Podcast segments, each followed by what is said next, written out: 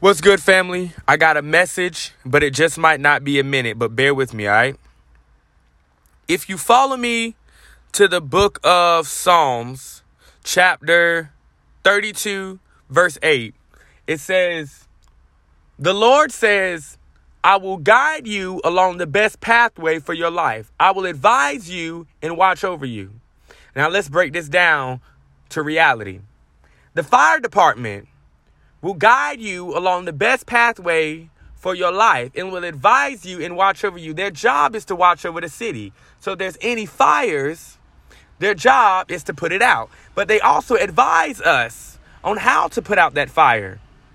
They tell us what to do in the event of emergency to stop, drop, and roll. They show us how to find the nearest exits. They show us how to use a fire extinguisher. They guide us along the best paths of our life in the event of a fire. Just like God, but you got to know who to call. So when dealing with the Bible, if you call 911 in the Bible, it takes you to the book of Psalms 91 and 1. He who dwells in the shelter of the Most High will remain secure and rest in the shadow of the Almighty, whose power no enemy can withstand. And dwells, dwells means to hang around. So if you're hanging around in the hallways at school, you're hang it's like hanging around in the will of God.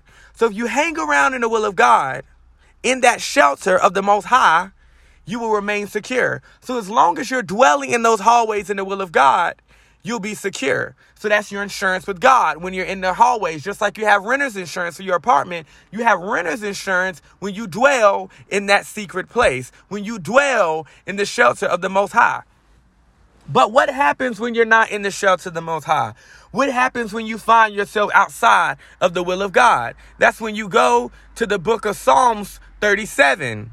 And if you're coming from the message Bible, it says get insurance with God. So just like you have renter's insurance, when you place yourself in the will of God, He provides us that renter's insurance because God is our insurance when we place ourselves in the shelter of the Most High.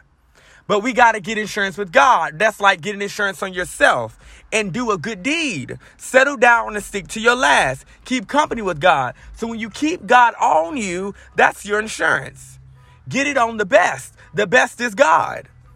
And then if you take it to the New Living Translations, it says, Take delight in the Lord, and He will give you the desires of your heart. So why not place yourself in the will of God?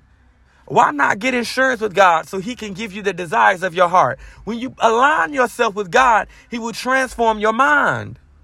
When you do right and you understand and take advice from what He's saying and you learn from what He's teaching us, the Bible is a book of stories and it'll tell you everything that you need. So when you find yourself getting down, you got to be like David. David said, Thy word have I hid in my heart. You got to know the word. You got to know what you're looking for. And if you don't know what you're looking for, you can search it in the Bible app. You can search it on Google. What does the Bible say about depression? What does the Bible say about anxiety? What does the Bible say about uncertainty? What does the Bible say about feeling down? What does the Bible say about being angry? What does the Bible say about being greedy, about being ungrateful? You can look up things to be able to place yourself where you need to be. Find people that will help hold you accountable. Find people that will advise you. Find people that will watch over you. Place yourself in a position to set yourself up for success. If you don't feel like you're succeeding, maybe you need to redraw your circle. But that's all I got, y'all. I'm out because this is a minute message. Well, supposed to be. I'm done.